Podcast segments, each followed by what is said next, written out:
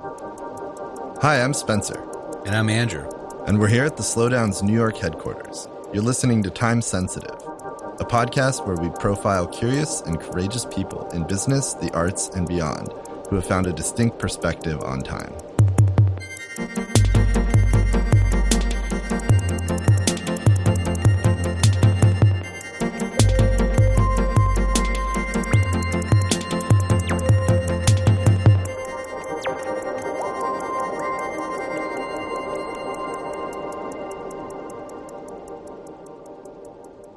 This week in the studio, we have David Duchovny, uh, the multi hyphenate artist, uh, actor, writer, musician.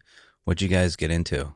So I, I, should start by saying how we got David here into the studio. Um, Absolutely. Um, which is through Pat McCusker, our sound engineer. Uh, David actually, and a lot of people don't know this, we didn't really get into it in the interview, uh, is a musician. Uh, he has two albums out, and Pat happens to play in his band and make all of our podcasts sound incredible. Exactly. And you'll hear David uh, actually like say a couple things to Pat during the episode. he like he clearly felt comfortable with Pat in the room.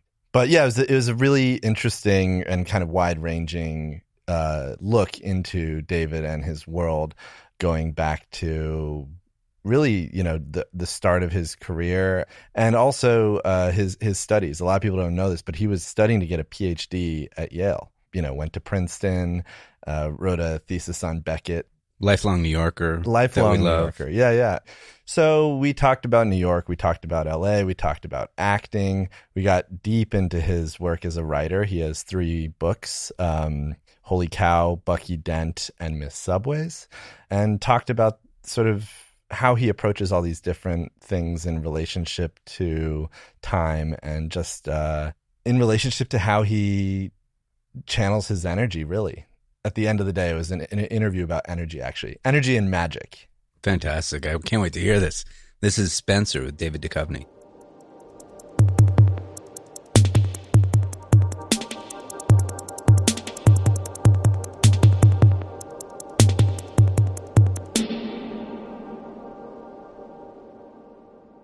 Today on Time Sensitive, we've got actor, screenwriter, director, producer, novelist, musician, David Duchovny. Mm. Insanely prolific. Ah, thank you.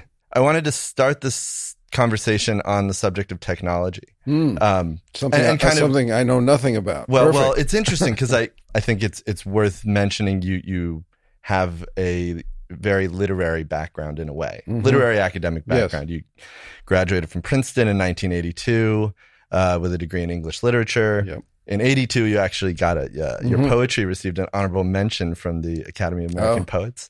Yeah.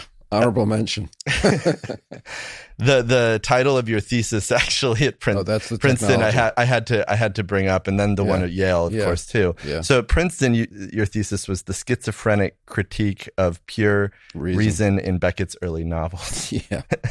Yeah, it's a bit specialized. I understand. Yeah, I, am I wonder why that wasn't a bestseller.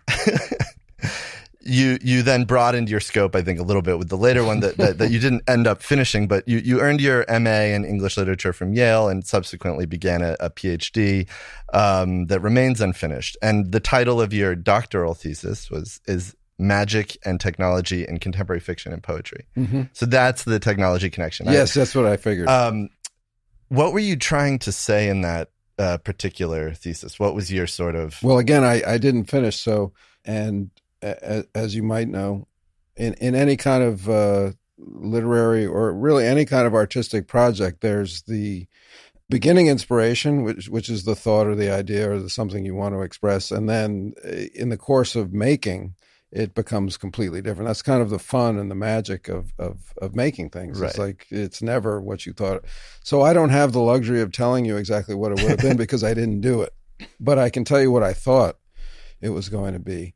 And the the overriding uh, thesis or the, or the the the inspiration mm-hmm. for what was going to be a like a book length book of criticism on uh, James Merrill, the poet, Ishmael Reed, the uh, novelist, uh, Norman Mailer, Thomas Pynchon, and a Canadian author named Robertson Davies. Hmm.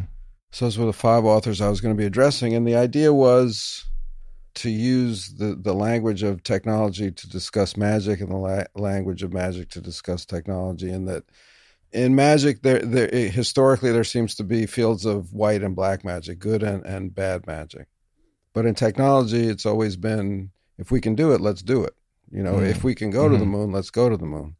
If we can make a nuclear weapon, let's make a nuclear weapon. Unfortunately, whenever a weapon is made, it gets used. There's never been a weapon yet in the history of mankind that hasn't been used. So, my question was why not pursue this line of inquiry through these authors who seem to be discussing technology in in in a magical way in that maybe we should start to look at technology as magic and therefore as there's white and black magic mm. as there's good and bad magic then we should address technology in that way and not just as a neutral field of like oh we can do it let's do it th- 30 years ahead of your time it seems they're 40 I, I, wish yeah. i wish i would have uh, i wish i would again i wish i would have written it but i didn't I think it's worth bringing up the, the, the I don't know if you know the Arthur Clarke quote, but there's a there's a pretty well known Arthur Clarke quote where he says any sufficiently advanced technology is indistinguishable from magic. Yeah.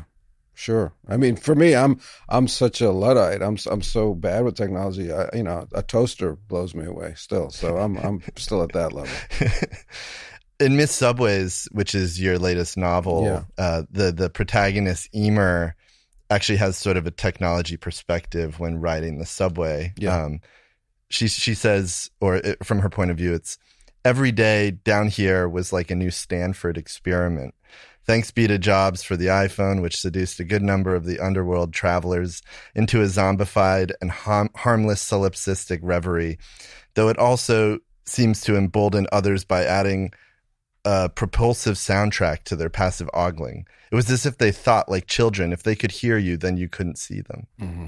Is that based on sort of personal experience? Have you have you felt that way on the subway or with technology? Well, I remember. I think I think it's if they couldn't hear you. Yeah, right, right, right, exactly. Yeah. yeah. So so I think I mean I remember having that thought, and this will date me, having that thought with the Walkman. You mm. know, I actually knew the son. He was at Princeton uh, the son of like the chairman of RCA. So he had like this prototypical Walkman in 1982, and he said to me, "Hey, check this out. You can you can have your music with you. You know, you can walk around this little mm. cassette recorder in a in a plastic case." And you know, then of course, in the next couple of years, it became as ubiquitous as phones are now. Mm. And, and but they're gone. They're part mm. of you know like some fossil record. You know, nobody has a Walkman anymore. But uh, I noticed that people seemed to feel like they were invisible when they had this thing on. That almost, you know, they, they had disappeared in some way, and that they were in a movie. You know, they were in, they had a soundtrack, mm. just walking down the street, and you know, and, and we see it now. You know, it's the same now with people with their their headphones in, and I think, you know, aside, I don't want to be moralistic about it, but it does it does separate people, and it also insulates people. I think in a way, you know, I we used to have to listen to the radio and then you'd be at the mercy of the DJ, and you'd have to hear songs that you didn't know. But now I, I, think people, and, and I'm totally guilty of this, I listen to music I know and I like all the time. Mm. And I, I'm not forced out of my comfort zone, out of my own soundtrack, right? Know, to to listen. The to algorithm tells you what to like, yeah, what well, like. Yeah, well, it that's what you like. that's the the worst part is like it'll even send you music that's similar to your to the music that you like. You know, you're never going to venture yeah. out of what what you have decided is your is is is your jam. You know, exactly. Well, we'll get to Miss Subways in a little bit. Uh, appropriately, though, this this morning I'm riding the subway, yeah, and I'm reading a recent issue of the New Yorker. There's an article in there about um, technology and cars, and toward the end of it, there there's paragraph that I wanted to read because sure. I think it's very relevant in the context of this conversation. Yeah. Uh, the author Nathan Heller writes It is natural to think of innovation as a march of technical advances, each one finally paying the balance on a dream sold long before the wheel, the cart, the carriage, the car. But the truth is that our technical capacities arrive too soon. From the imperial galleon to the atom bomb, it is hard to argue that the tools have struggled to keep up with us. A smarter futurism would focus less on pushing through advances and more on being sure we will use them wisely when they come. Yeah, well, that sounds like my thesis. yeah, I was reading it and I'm like, oh, this actually does sound like your thesis. yeah, yeah, uh, yeah. And good luck. I mean, it's just not going to happen. People like shiny new things. That's that's the nature of it. We Mm. like to we like to advance or to think that we're Mm. advancing, and there's no way you're going to stop hmm that kind of innovation, even if it just means repackaging stuff. Right. And I understand you're you're uh, an enthusiast for electric vehicle technology, Yeah. which which that article actually talks about. It's interesting. Yeah. Um, why why electric vehicles, and and what do you think that they can do to help make the world a better, healthier, cleaner place? Well, I started driving uh, an electric car in probably 2000 and I, I think like 2004, 2005, maybe earlier, 2003, maybe a little later.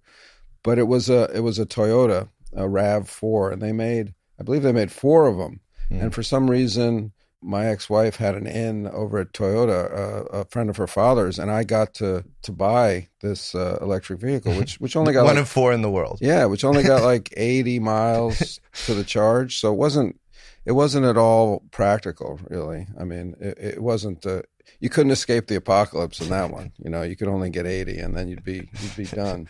So uh, uh but I loved I loved it. I I lived in uh, LA at the time. I rarely was called upon to drive more than 80 miles in a day, so Mhm. I, I could just use it and I had solar panels on the house. So in in my estimation, I was just recycling energy without any kind of carbon footprint or any kind of waste.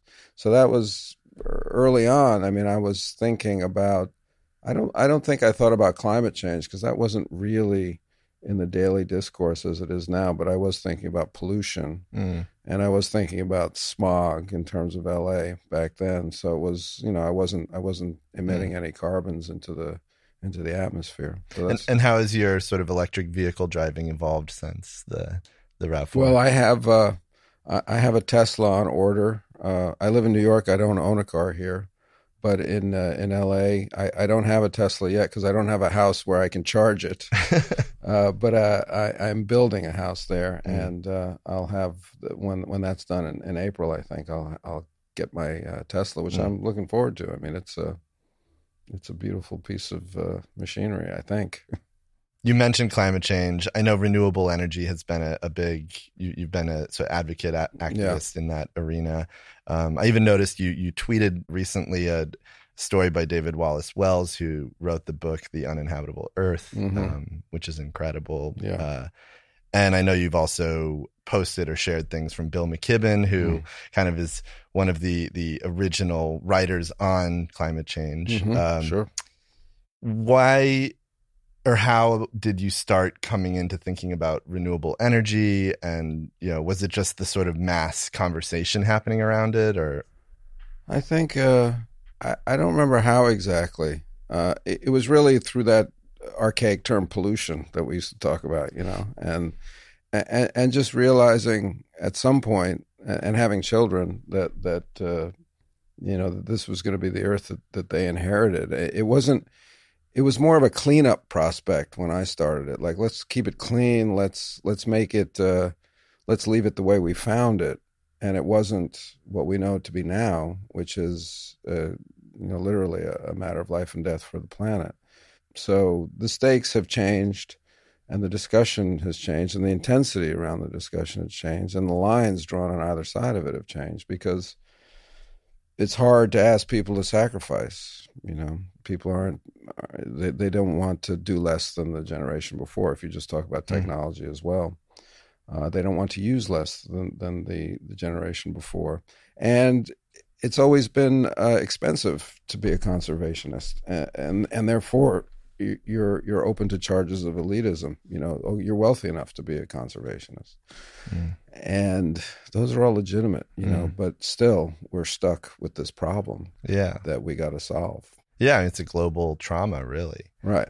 how do you personally navigate this um, just sort of in terms of how you you you cope with it internally and you know whether whether it is climate change or some of these Well, the thing that the thing that makes climate change so difficult to address is the same reason why I can let it go for days and weeks at a time. You know, it's not it's not a pressing issue.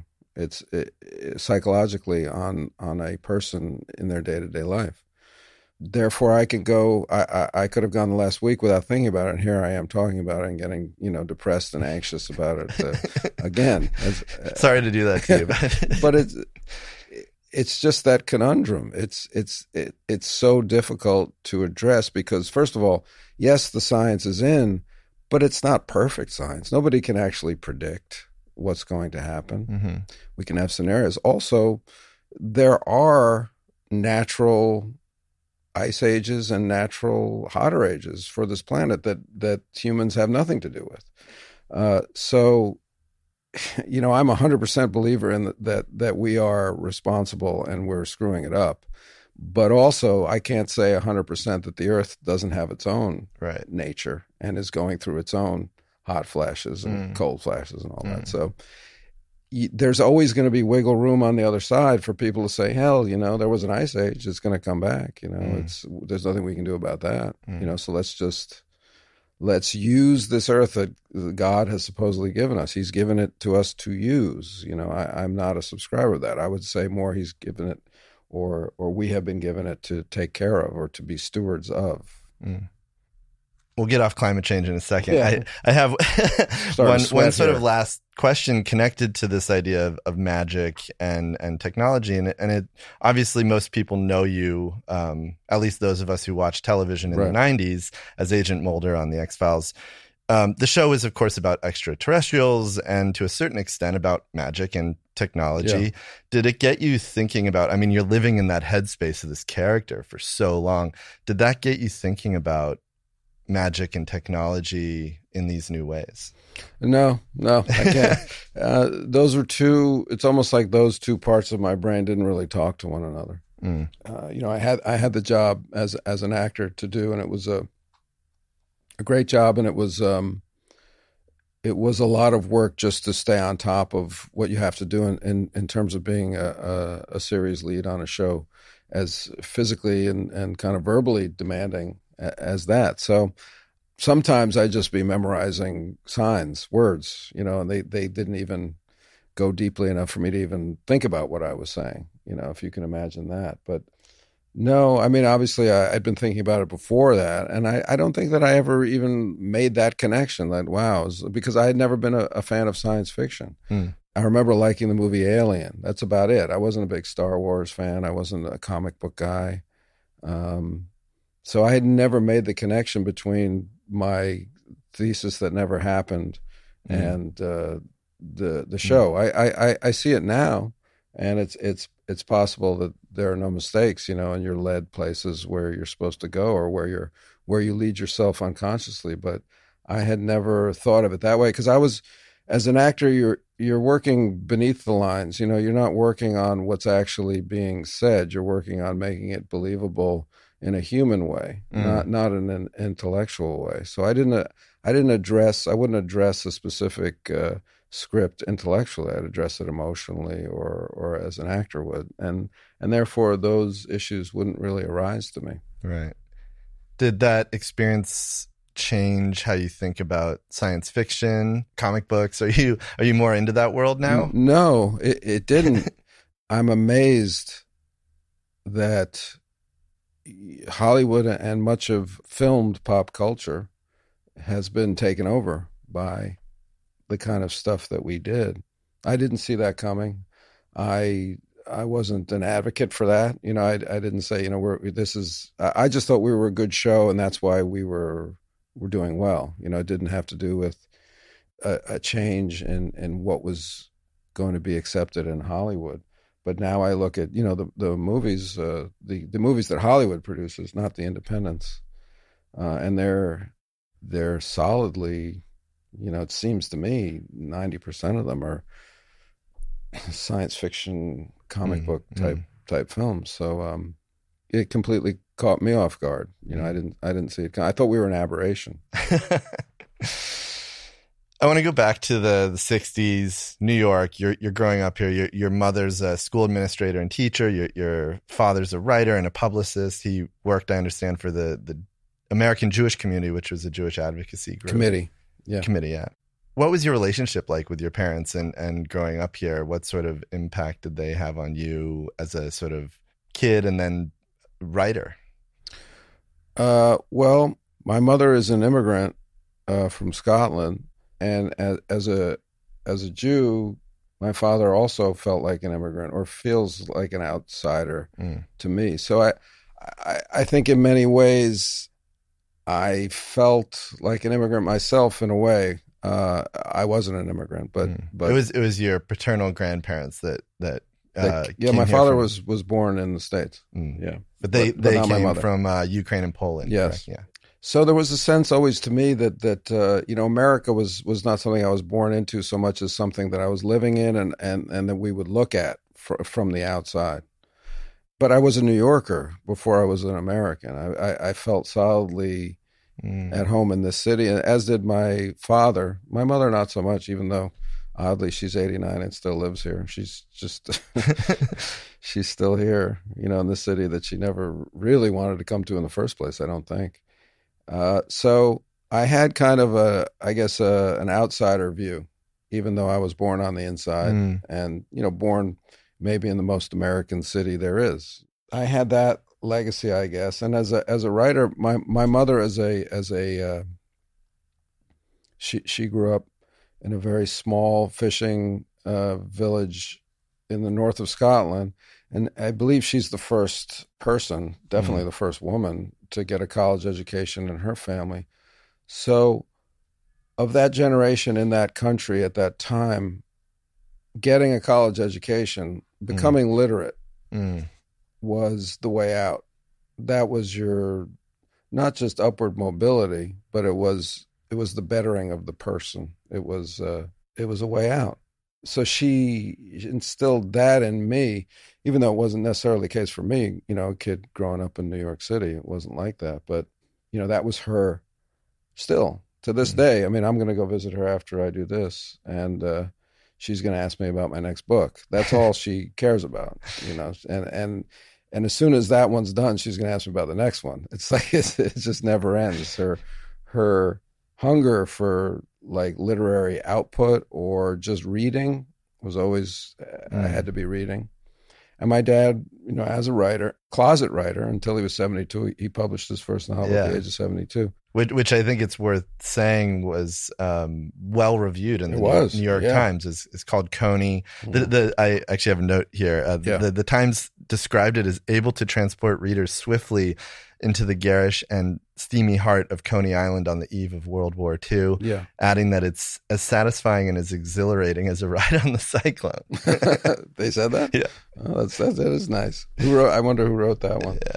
Uh, yeah. And uh, so, so my dad was born in 27. So for him to write the protagonist of his book is a child, a little younger than my dad would have been. I think my dad was 18 when the war ended. Hmm. My dad, you know, all his heroes were literary and, and sports, but Mm. he loved Joe Namath. Uh, he loved Willie Mays. He loved uh, Sandy Koufax.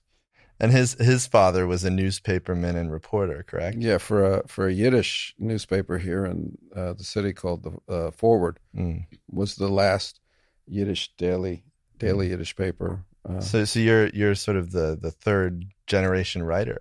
I guess, yeah. You know, it's funny because uh, growing up, I, I knew my dad said he was a writer, but he didn't. He didn't really write, and and he would he did publish a number of books that were kind of pastiches. He he he for for extra money, he would put together these political satire books. He he wrote The Wisdom of Spiro T. Agnew, which was ridic- ridiculous quotes of Agnew. Agnew was like Trump before Trump. you know, he was just a dolt who said ridiculous, stupid things and and a criminal. And uh, my dad put his quotes kind of facing one another that were completely opposite and made him out to be the fool that he was. So that was one little book. And so if he were still with us, we we would have a Trump book. yeah, but it, Trump is just it just doesn't matter. You know, I mean, back then it was like, oh my God, this idiot is in a position of power, and now we all know that, but there seems to be very little to do.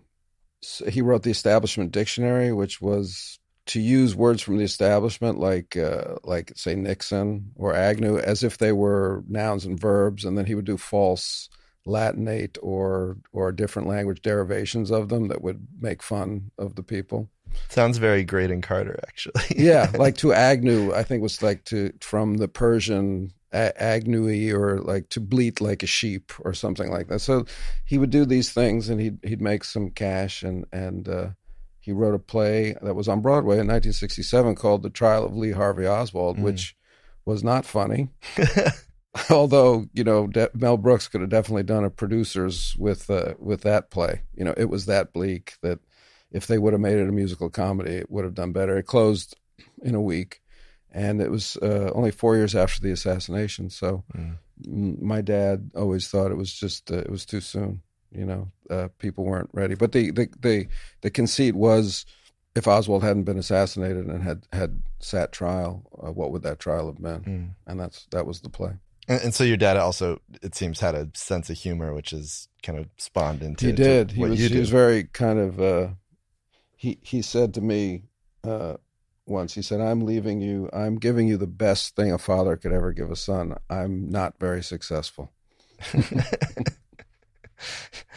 in your second book, of course, there's there's a very close father son relationship, um, Yeah. but uh, difficult dynamic. Yeah, that is nothing like my father at all. That is that is just a creation out of out of necessity to drive the story. I Mm. just kind of made up that character. Mm.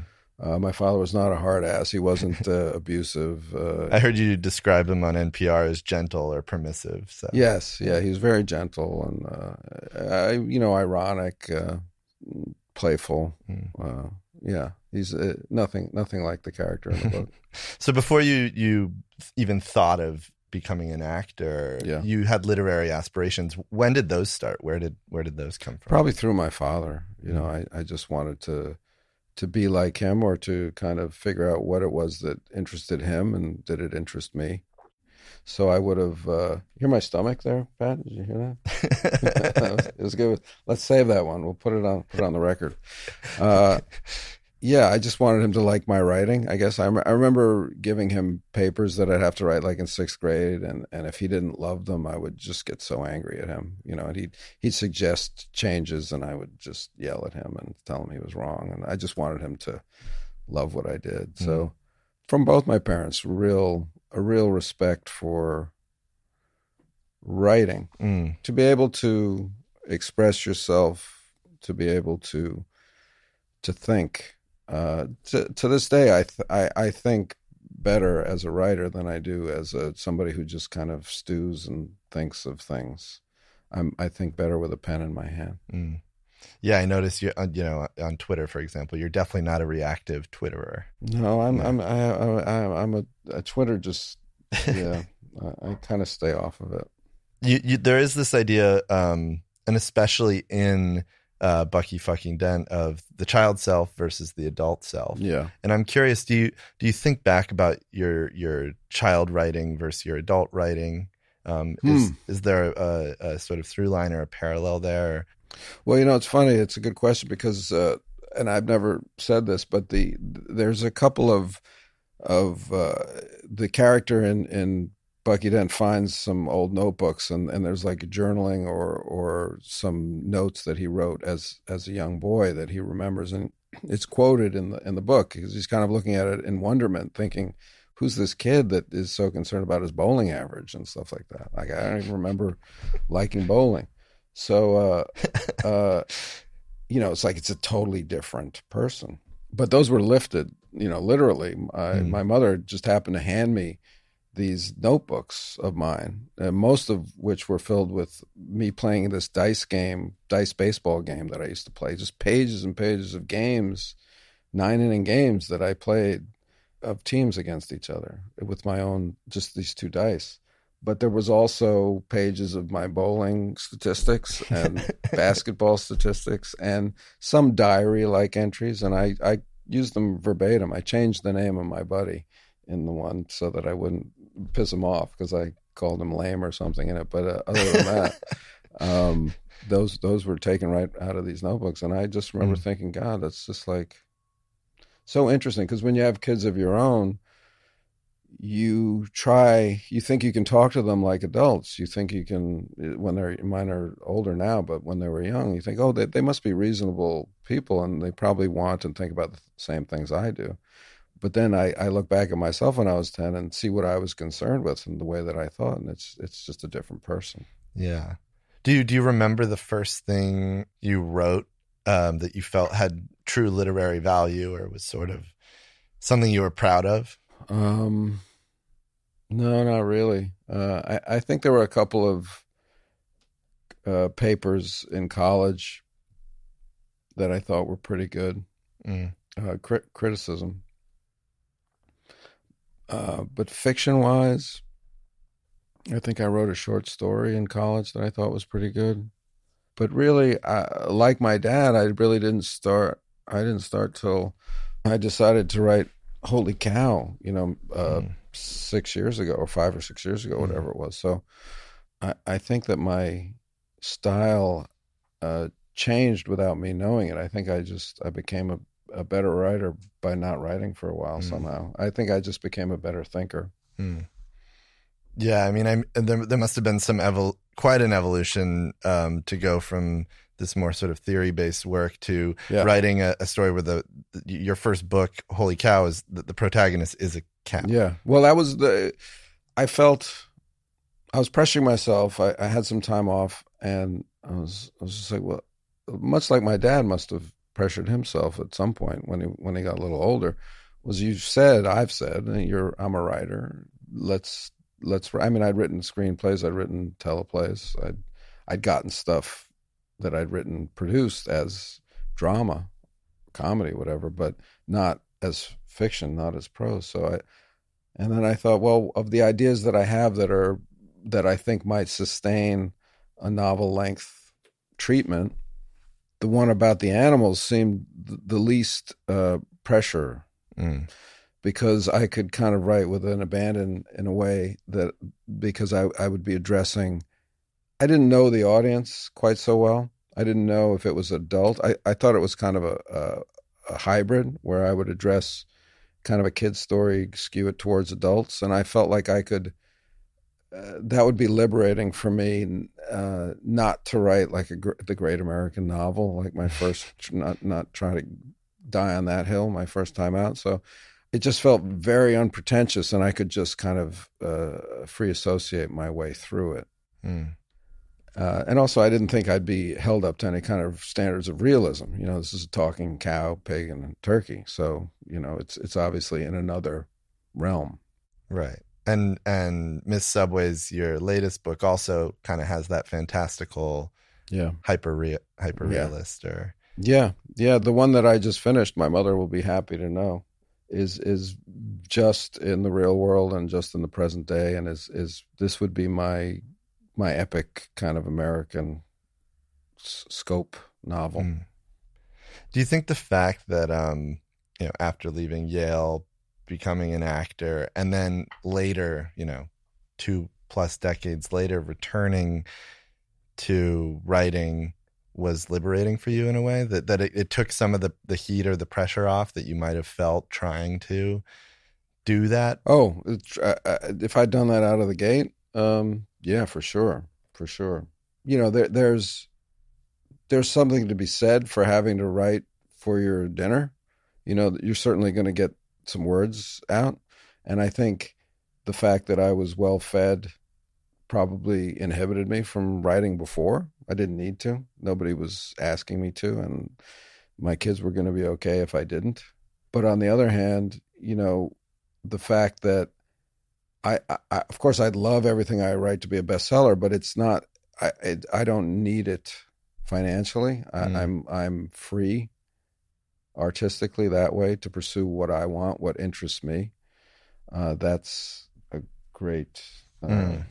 benefit. yeah and i mean there's also this idea you know the of urgency there's you know that that writing oftentimes when you have a sense of urgency Well, I would have had the urgency if I started when I was 22. Mm-hmm. The urgency of making a career, the urgency of this is what I want to say. Mhm. But, but in a way, you know, being quiet for so long, not writing for so long, gave me a different kind of an urgency when I did start, Mm. which is interesting to me, and and and was really a wonderful thing for me as an artist because you know, I've been acting for 30 years, uh, you know, directing, just living in that world and, and happy with it, you know, happy to do those jobs and to solve those problems. But, um, to start something new. And I, we did it with with Pat with with the music as well to to start something new has a real kind of urgency to it that is different from the urgencies of uh, mid career or mm. late career or whatever you know of something that you've been doing for a while and yeah. uh, I loved that kind of unknown and that that energy to it and I think time too is is a, an important role here. You know, you, your your perspective shifts with this time, and of course, um, the older you get, the less time you have on Earth. So there's probably a certain element there as well. Yeah, I think so. You know, I, I don't want to be maudlin about it, but but really, I, I feel, you know, I think about when I'm gone, and I, I think about my kids, and you know, I always think if they want to know what I was like, you know, as an adult, because they're they're close to being adults, and hopefully I'll live long enough to for them to get to know me. But they could read the books, you know, and they could really get in my head and in my heart. You know, seeing me perform is one thing. It's you can get a sense of me, whatever. You can be in my presence probably more immediately by watching something. I'm thinking my kids again. But if you really wanted to know who I was, mm. just pulp these books and and make a shake out of them and swallow it down, and then you, I they'd know me, and I and I think that's a that's a gift from me mm-hmm. to them in a way. Right. Of your, or I guess we've talked a little bit about each of your books. Can you reveal anything about the next one?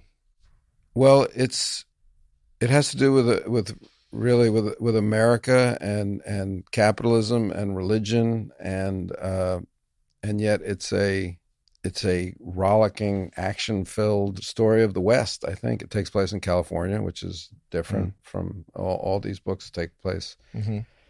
Either I think they're all in New York State. I don't think I don't know where I said Holy Cow was, but I think it's somewhere you know up here in the Northeast. So it's my California book, and it's my attempt at like kind of an epic sweep of. Uh, it's about a former stuntman, which is weird because this Tarantino film just came out. yeah. like, You're like, oh shit. No, but I, I, I saw it too, and I, and I liked it. But but uh, you know, the the protagonist is a a, a stuntman who uh, who undergoes a a religious conversion. Mm. It's very different from mm.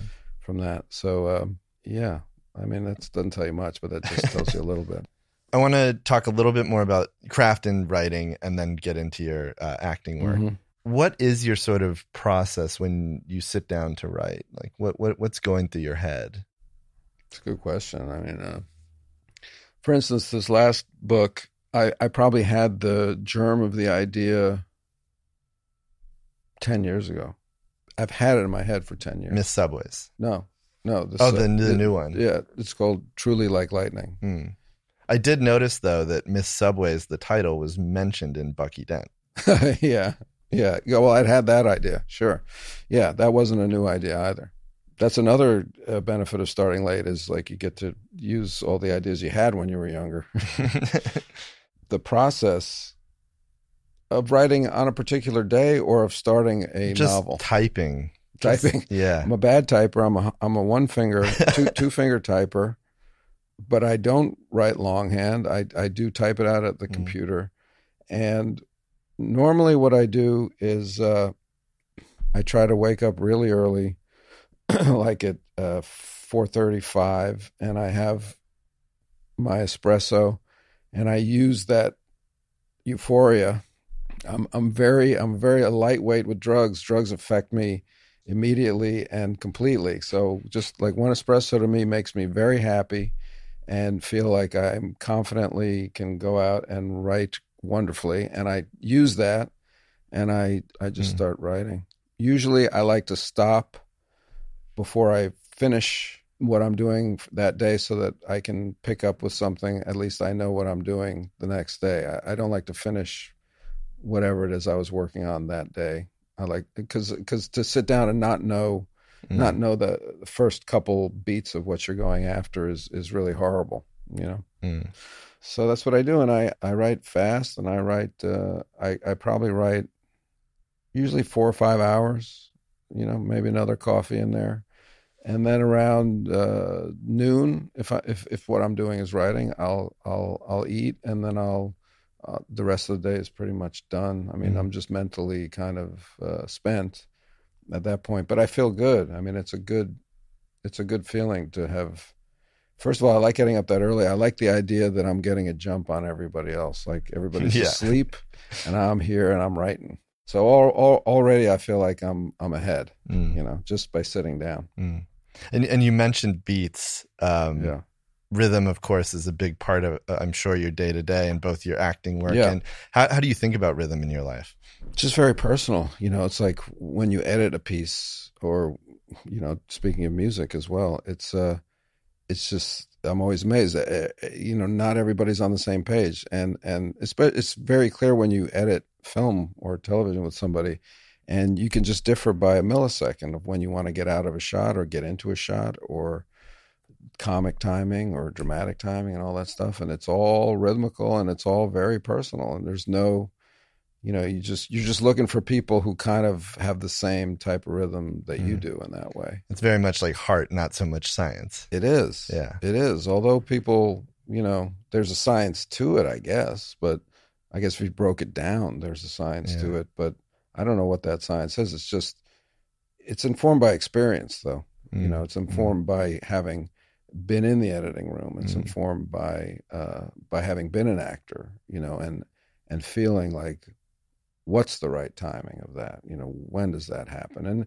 you know th- with comedy especially there's there's way uh, everybody talks about comic timing and that's something that you feel or you don't feel. And that's something that later on when you edit comedy you can either enhance or destroy or create when the actor didn't get that Mm. timing Mm. All your books are with the same publisher, FSG, and and the same editor, Jonathan Galassi. yeah What's your relationship with him like? How do you bounce ideas back and forth? And Well, uh, it's funny. I came to Jonathan through a friend of mine named Eleanor Chai, who's a poet, and uh, he's a wonderful uh, editor.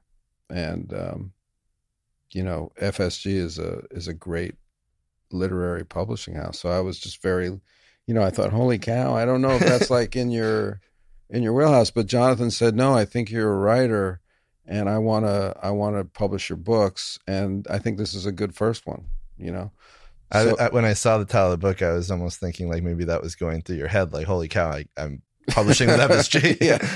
publishing this book with FSG, it has drawings in it for for fuck's sake. You know, it's like uh, um, he was very kind with that. You know, and and it wasn't heavily edited. It's a short book. Yeah. It's just always interesting because, you know, talking about personal and, and the connection of rhythm, like the relationship with the editor is so, Well, Deep. so so here's the deal with, with Jonathan. He's always like, you know, I, I got to pitch him first, which is is funny. You know, I got what's the next one? It's like my mother. It's the funny thing is he lives in my mother's building, and my mother thinks that Jonathan Galassi is is God. She's always like, "Oh, I saw your editor. What does he think about your book?" It's like, like not not what nobody else matters but Jonathan to my mom. I saw Jonathan in the building. What does he think of the book? I said, "Well, he's publishing it, mom, so he must think it's okay." you know, I don't know what to say. It's like he's publishing it. yeah. So pitched him Bucky. He said, okay, you know, I don't think he's a big baseball fan or anything, but uh, we worked through that and, and Miss Subways as well. Miss Subways, he was probably most lukewarm of the th- first three, uh, but I think he liked the way I executed it. And then uh, this one, this last one, I went and I, I had this idea for like a science fiction show. And I wrote it out as a pilot. I said to him, you know, what about we do it as a graphic novel? You know, and I pitched him the idea, and he said, I like the idea, but we, I don't know anything about graphic novels. I don't do them. You know, do you have anything else? And I said, I, I you know, I have this other idea too. And I pitched him that idea, and he said, Oh, I think I, I like that. I like that a lot. I like that idea. And I told my agent. then my agent Andrew Blauner, he called like two weeks later. and He said, Why don't you write that up as a proposal? And we can get it. We'll get a contract from FSG. And I said because then I'll have to write it. You know, that if I accept any money from them, then I then I'll actually have to write that book. So you wrote the first three more on spec or? Yeah, Okay. yeah, exactly. Yeah, I think it's interesting connection to your acting work that a lot of the roles you've played have been writers. Mm. Could you talk about that, like the fictional writer versus the real life David Duchovny writer? Yeah, yeah, yeah. I don't know. I don't know why that is. I've I've thought about that or been asked about that too. It's um, all I can say is there's nothing more boring than portraying a writer on screen, not to the actor but to the viewer. I mean, to to watch to watch a writer write. But usually they have very colorful lives. Well, that's As- the lie. That's yeah. the lie. Yeah. You know, uh, uh, Tom Kapinos, who's the creator of Californication, he said this is a total fantasy of mine that a writer would be considered attractive to women, first of all, and that people would be interested in what he does and and how he thinks. So, in a way, it's like writers. I think often that's their revenge hmm. is to to write stories in which writers matter in the real in the real world. I think your your first writer character, at least the one that I could find, Yeah, was who's that? from uh, New Year's Day in 1989. Yeah, that would be the And- first. and- and that's, there's that's the first job I There- did. there's so. this line. Was he a that, writer? you know, I, I've written poetry and I Oh. write fiction. I don't think he had a job. I think, I think he was unemployed. uh, and I loved how how another role of yours around this time you you were on some daily show or late night show joking that you know you were club goer number three. Uh-huh. Oh, that's true. in yeah. in a bad influence from 1990. yeah. Well, I was saying I was I named my kids after roles, so uh, uh, roles that meant something to me. So I, I, I said, you know, one of my first jobs was very important to me. You know, I, when I first came out to Hollywood, so I'm naming my first son club goer number two. I think the first role of yours that really really stood out is like not only exemplary of your your your talent as an actor, but really one that I think nationally people noticed was in Twin Peaks with with Denise. Yeah. I'm curious about how you think about that now in this this current moment. Um, So and I- strange. I, think I think we should say here that Denise is a transgender woman. Is she though? I mean, she's a transvestite. I don't know. I mean, it was Yeah. never it was never made clear. It's And- interesting because the the writing about that role now is all over the internet, and Right. I, and um, Samantha Allen, who is transgender, Mhm. wrote an essay in the Daily Beast a couple years ago saying that to this day it may be the most tender portrayal of friendship between a transgender Hmm. person and someone who knew them before transition, Hmm. and it was first aired in 1990. Yeah, yeah, it was interesting to to do it again uh, a couple of years ago, and I did read some stuff about how I was given slack as a cisgendered male to be allowed to play it because you know I had kind of played it so Mhm. long ago and it was the same role, but there's no way that a cisgendered actor would play that role now, you know, which I find interesting, uh, and lucky that I was able to to do it. I, I I felt just as as an actor back then. I mean, it was third or fourth job or whatever. I, I remember my thought process going into it, just trying because because the only backstory that I had for the character was it was in the the scripts, which was that he was working for the drug enforcement agent, and this is so ridiculous. He was trying to bust this dealer who would only sell to transvestites. That was the, yeah, exactly. It's like this is the world of Twin Peaks, and this is like the monologue that I have of of why I show up and see Kyle MacLachlan, why I show this Mm. guy that he used to know why I show up in a dress. So I'm telling him my story, what happened since you last saw me. Well, I was working with the DEA and we were trying to bust this dealer who would only who would only deal to uh, transvestites. You're supposed to like let that slide. And so I I put on the clothes and I found that it I felt free or liberated Mm. or I, I it suited me. Mm. And uh, that was really all I had to go on. And then I, I just approached it that way. It wasn't about sex and it really wasn't about gender to me. It was about the feeling that the clothes had given this guy and then this this identity that he had felt was his once he put you know, it was just Mm. like that's really the only way I approached it. I didn't I didn't Wow. I didn't approach it as a A, B, or C, or Yeah. D, or whatever. I approached it as a human being finding something out about themselves and sharing it with an old friend. It must have felt so freeing to just not pay attention to any external factors or what society or politics or anything at the time would have told you to do?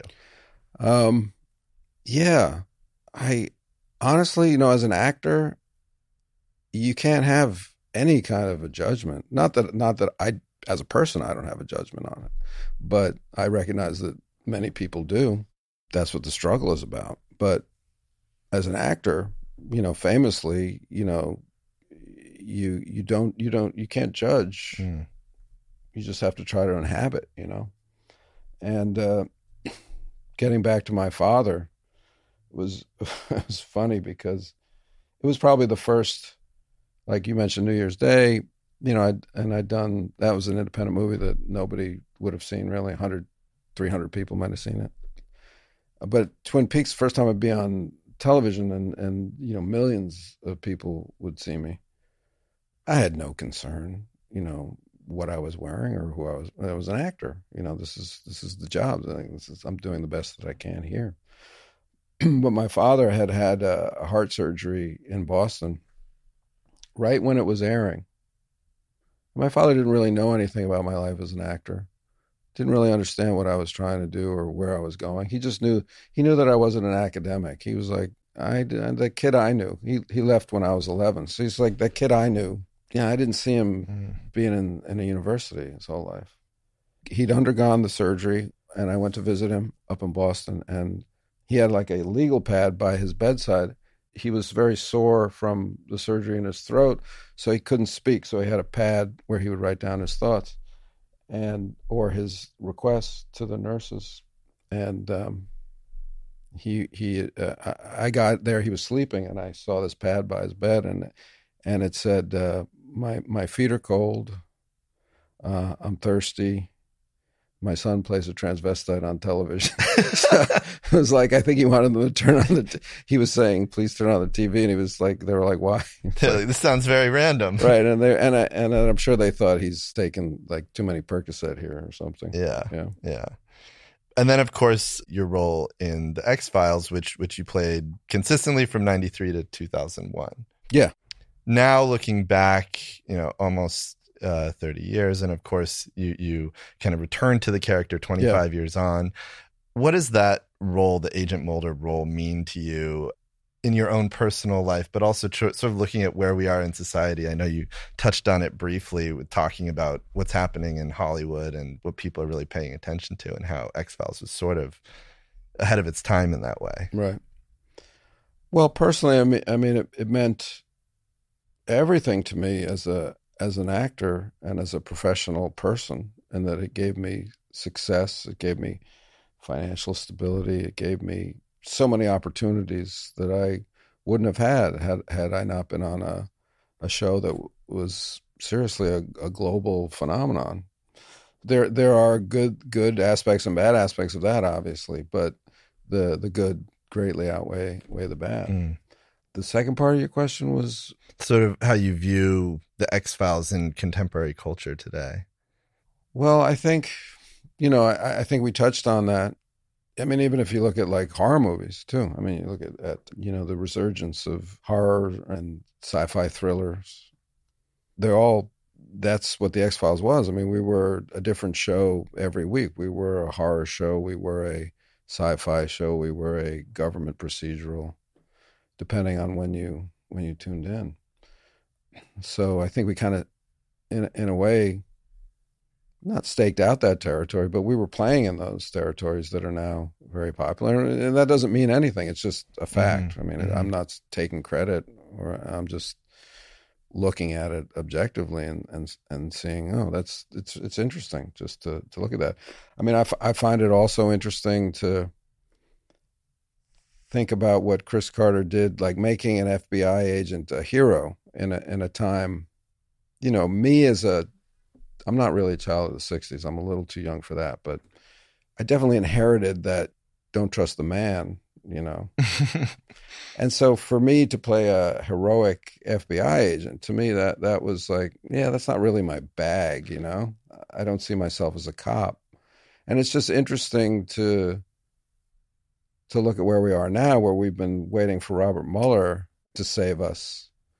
And we've been even before that, we've been relying on you know, these military chiefs of staff to be the adults in the room. You know, we kind of come full circle where when I grew up, it was like you don't trust the, the military. Mm. And now, in the age of Trump, those are the only guys who seem to be adults in, in that in that place. So, so it's a very kind of queasy position for, I guess, people like me to be in, where it's like, oh my God, thank God for Robert Mueller. Robert Mueller, lifelong Republican. You know, was the head of the FBI. This is not, this is not what you thought of as the social savior. Mm. There's that. Uh, but then again, you know, I, I think I got to play Mulder as kind of a, a rebel against the bureaucracy of the FBI. You know, even if it was a silly rebellion, which is like, hey, Right. aliens exist or whatever he's saying. Right. Uh, he's saying there is a deep state. There's a deep state that's prohibiting you from knowing the truth, and Right. he's he's the rebel who's going to expose it. Yeah. And there's something about that character. There's a, a tension, especially between Mulder and Scully, that's that's kind of amazing that that I, I feel like there's this healthy tension that was created in the show Yeah. that is in part why it lasted so long. Yeah, you talk a little bit about that? Like how how you viewed that tension between Yeah. the characters? Well, I think I, I think the creation of the tension was a a result of having to spin out so many stories. You know, the, the if it was a movie, maybe they would have jumped into bed by the middle of the hmm. second act and broke, Yeah. broke, broken up by the by the end and come to co- some kind of agreement by the end of the movie. But since it was a series, it was there was this kind of dance of intimacy that Mhm. had to go on well for years and years that nobody knew when we started, but we knew that we were going to have to stay apart Mm. yet be together. And in fact, there was a character in the pilot who was cut out of the pilot. The footage is shot, who is Scully's uh, boyfriend. Like, there's a phone call on the pilot where I think I call her in the middle of the night and I say, you know, the bad guys have, you know, destroyed all the evidence or whatever.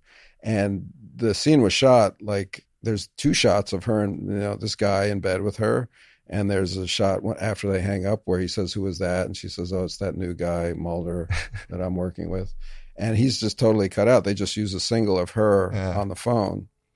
So I think they realized early on that it was going to be some kind of uh, primary relationship, Mm. but it wasn't going to be sexual. Mm. Did you ever imagine that this this character would, on some level, I, I see shake your head. It's almost like you know the question I'm about to ask. But did you did you imagine this character would turn you in a way into a sex symbol? Like like have Maureen Dowd in 1995 describe you as the first internet sex symbol with hair, Mm, or yeah. or or here? You know, Thank I- you, Maureen. Yeah, I, I heard you described as a Hollywood hunk on a uh, a radio interview. Yeah, yeah. But, you know, I, I can't say that I'm surprised because it's not something I ever thought about. So it's like to say that I was surprised would mean I, I would be sitting around thinking, Mm. "Gee, I wonder what role is going to turn me into a sex symbol." It wasn't Denise. Maybe it's this. So I think it was like his lack of interest in sex in a way that made him Mm, uh, a sex symbol. yeah, You know. and in in in a way, like Hank Moody was the opposite of Yeah, that. yeah, yeah, and that was like you know conscious, not not necessarily in terms of the uh, of the sexuality of it, but it was I was conscious of of of playing not just a character, but of inhabiting a world that was a, at the opposite side of the spectrum of of the X Files. Although I I had often tried to infuse humor in in the X Files, and, Yeah.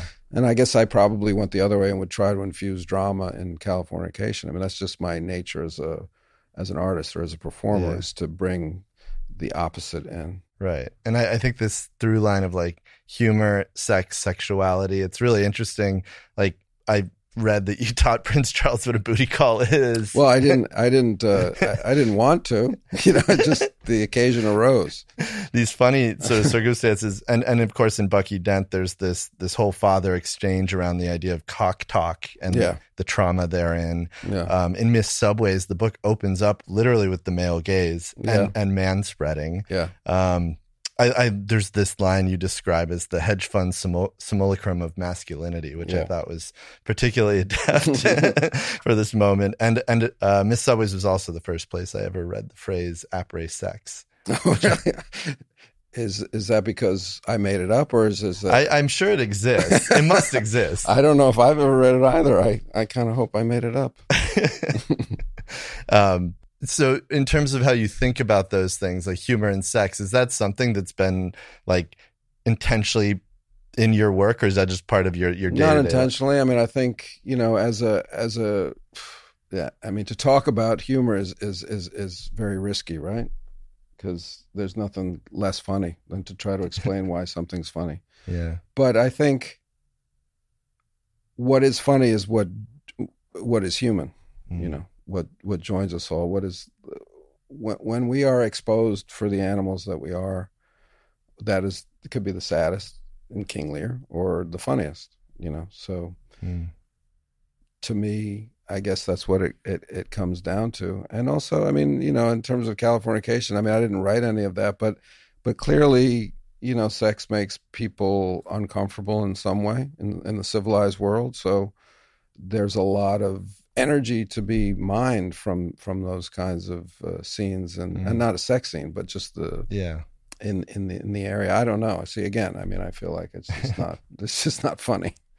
It's interesting you mentioned this sort of like what it means to be human or, or, or getting in touch with that. And the, there were two things in doing research for this interview, and this is sort of where I want to close, that related to to trauma, at least in my mind, that I could see you going through in life. One very obvious. One was was your your daughter when she was quite Yeah. young. She Right. had an an illness that Right. completely uh, transformed Right. how you think about life. Period. Uh huh. Um, the other being, and and I might be going a little uh, too far here, but I know in the film you did, uh, The House of D, hmm Robin Williams was in it. Yeah. And Robin Williams is one of these larger than life characters, and the role he played in that film is full of. I mean, it's just it's him at his best. I Mhm, think mhm. this really incredible character. Um, I guess trauma is the question. How I'm sure when Robin passed and left us, that was that was a very traumatic moment for you. Um, just understanding Mhm. him in that Yeah. Role and probably in connection to to Yeah. your personal life. How have you handled both of those two sort of polar things? The young child very sick, and then a, a good friend, somebody who is a legend, who you admire, who was this larger than life figure passing on. Um, I think generally, as as a I guess as an artist or as somebody who wants to live, you you you take whatever wounds you get from life, and we're all going to get them, and you try and uh, you try and find the strength in those things, in overcoming them, or in processing them, or in turning them into something else. And in the case of my daughter West getting ill when she was nine months old, you know, I guess I turned it into Bucky fucking Dent, you know, which is really Mhm. the heart of of that book, and and which is why I say to my kids, you know, when I'm gone, read the books. So so in in there, she'll she'll see how she, what she meant to me. Mm. So um, in terms of of Robin, it's not just Robin. Uh, Robin certainly was as you describe him. Robin Robin was a, a wildly uh, energetic person. had had so much uh, imagination um, and speed and and energy and um, and pain, which I don't know that I knew where it came from, but it came from somewhere. But I don't know if you know, but uh, the the other actor in the film uh, a, was named Anton Yelchin, and he died uh, Mhm. about two years ago now, at the age of 24 or 25 Wow. He he was he was run over by his own car. You know, he had parked it on a on a hill and he was checking something and it it went into reverse and pinned him Ugh. and and killed him. And he was he was just a beautiful person and a wonderful actor and an artist, a, an artist across the board. Like he was a musician. He was directing his first film when he was killed. He uh, was a great actor. had a had a, a really great career. And I think uh, there, there's actually a documentary that his parents have done about him that uh, that it, that that is going to come out. But um, you know, it just doesn't make sense, right? It's like that's that's just the way life is. It just doesn't make sense. So there's never going to be a story that I can tell that makes it okay Mm. for Anton to Mm. have died that young. Mm. But maybe we try. you know, because what we do is as human beings, I think we we tell stories to one another because there's no sense to be had out there, really. I mean, it's just like it's just the world, and we're just happen to be animals on it, and uh, we're we're trying to tell each other that you know there's a God up there who's taking care of us or not, and or there's climate change is coming or not, or you know, there's all these stories that we're telling ourselves that are important, and uh, it's kind of what Bucky Dent is about. It's about look, there's no truth, there's no there's no answer. There's only stories that we tell each other that are either make us better people or worse people. You know, there are stories that we tell each other that make us kinder and more loving or more animalistic and more violent. And a, a, lot of this, I think, too, is this notion of the transference of energy. So taking energy from someone, say Robin or Anton, or or, or your your young child who yeah. thankfully survived and um, is alive. H- how do you think about energy in that context? And now, as a, a musician and an actor and a mm-hmm. writer, yeah. um, how are you transferring that energy into your own work? Yeah, I don't know. I just think I think that w- that's the only thing that kind of survives is you know energy gets dissipated obviously. And again i hate to come back to that same example but i guess it's in my head. Is like i put a lot of energy you've got three books my 3 mm-hmm. books right there in front of me. I put a lot of energy into making those things so that energy is gone. But these things somehow they retain a certain kind of energy like they're like magic crystals or something you know? You're back to magic. Yeah yeah. And and and so you can access that energy again so it's not lost in some way. And you can mm. you know you can look at a movie again and you can feel that creative energy again. You can you can watch a series and feel energized by the energy that was put into that now you're getting it. And i think that's all that's all we have. You know that's that's the game that we're all playing. We're just we're just these energetic beings that are running around expending you know the energy that we've been given on this planet uh, let's uh, and again it goes back to how what an idiot Trump is. You know, he won't he won't work out because he says you only have so much energy. You know, stuff like that. I mean, I can't, can't get that guy out of my head, but it's like that. It's like that's what we're here to do is to expend the energy. I don't want to say God given, but just we've been given. Hmm. David, this is great. Thanks so much for, Makes, made, that made no sense. I know. Thanks for coming. Thank you. Thanks for listening. You can find more episodes of the Time Sensitive podcast on our website, timesensitive.fm, or on Apple Podcasts, Google Podcasts, Spotify, and Stitcher. You can follow us on Instagram at slowdown.tv.